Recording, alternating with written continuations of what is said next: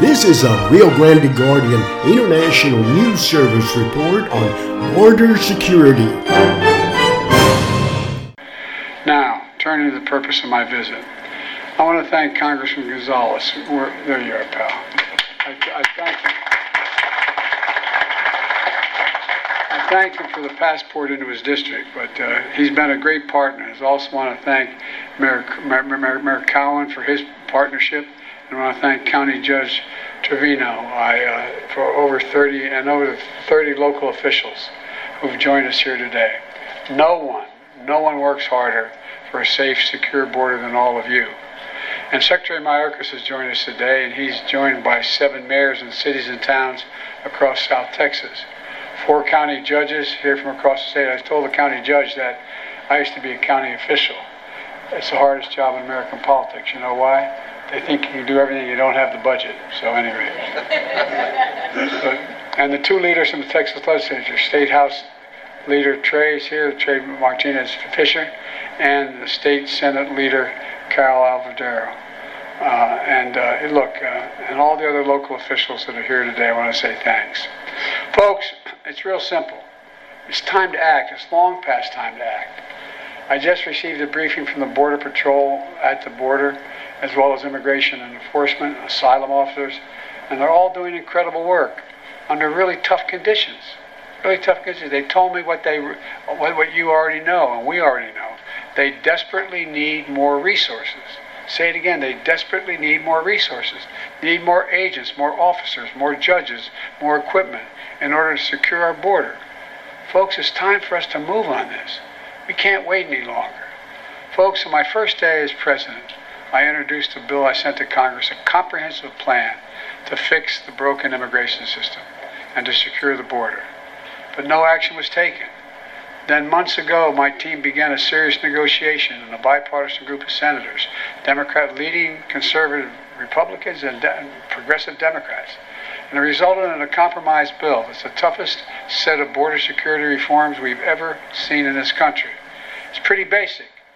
With this deal, we could hire 1,500 additional border security agents, 1,500 additional office- and officers, and between ports of entry. For the last four years, staffing has been roughly that flat, just flat. Agents working overtime, spending long hours patrolling the border, making major sacrifices. And I know it takes a big toll on them and their families. That's why in December I signed a bill finally getting Border Patrol agents what I've been pushed by and reminded by the congressman overtime pay they deserve. And finally getting overtime pay. I, I mean, it's ridiculous it took this long. It was long past time, and I was proud to do it, but we need to do more. It's time to step up. It's time to step up. Provide them with significantly more personnel and capability. We also need more immigration judges to help handle the backlog. There are 2 million cases. Backlog of 2 million cases. This bipartisan deal would provide funding for 100 more immigration judges immediately It would also establish new efficient and fair process for the government to consider asylum claims for those arriving on our border. Today, the process to get a decision on an asylum claim takes five to seven years. Now, you all know it down here, but the people around the country don't understand it. It's far too long. You come in, you say, you say, I have a credible fear, and, and we've changed that standard to make it hard. We want to change, make it harder. And what happens? you say, well, okay, you can come in the country, but come back in five to seven years, maybe as many as eight years, and you get a hearing from before a judge to determine whether you can stay. This will encourage more people. This encourages more people to come to the country. If they get by the first, say they got another five, seven, eight years before they have to do anything, because they know they cannot handle the caseloads quickly, and they'll be able to stay in this country in the meantime. With new policies in this bill, and the addition of 4,300 additional asylum officers, we'll be able to reduce that process to less than six months. That would have a serious deterrent effect on those coming north. When, when, when, when the criminal gangs say, we'll get you north, what's 8,000 bucks? They say, no, wait, let me get this straight. I'm going to go north. It's going to cost me six, eight, probably closer to eight, I guess, thousand dollars equivalent. And I'm going to get there, and in six months they may be able to get rid of me. I don't know, man. Six months, seven years, two different things.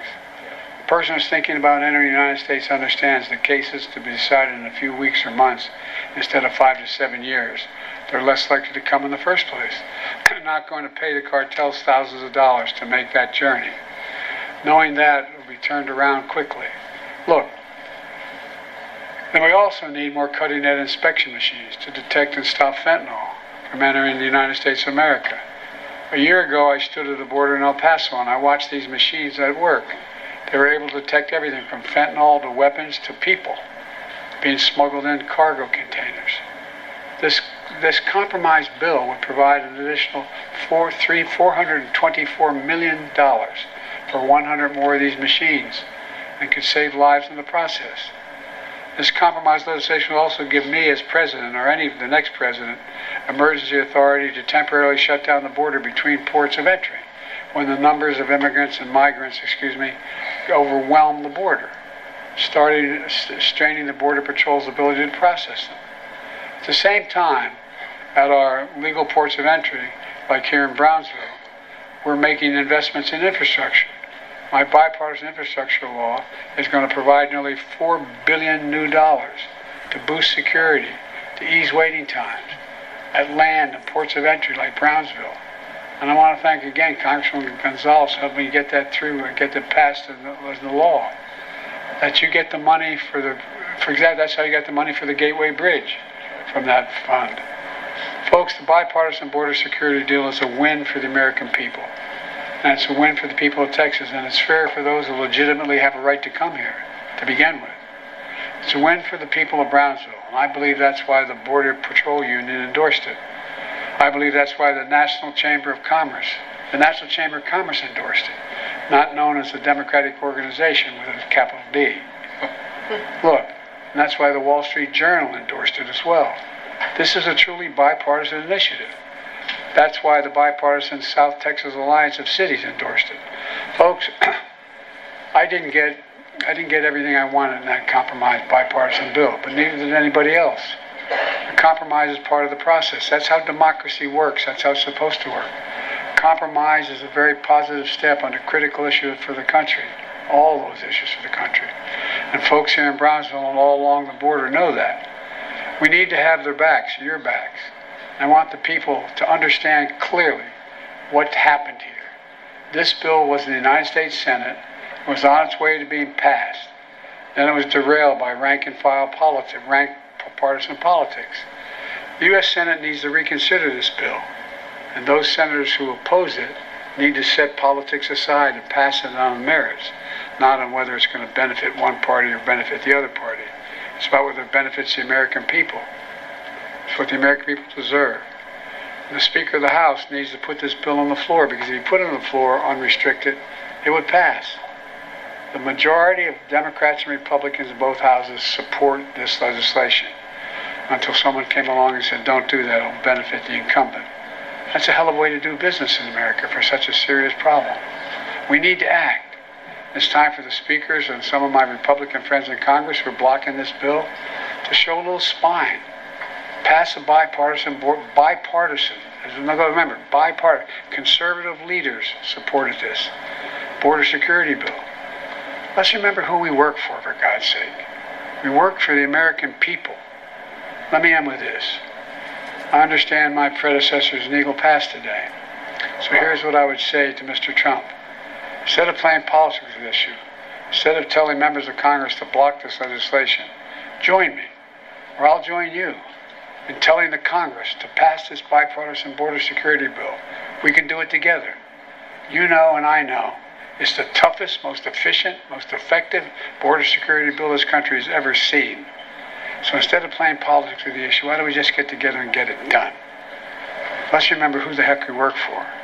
We work for the American people, not the Democratic Party, the Republican Party. We work for the American people. And let's remember who we are. We're the United States of America. No, I mean this. Think about this. There's nothing, nothing beyond our capacity. Nothing when we work together. And if all things we should be working together on is this, we have the formula to get it done.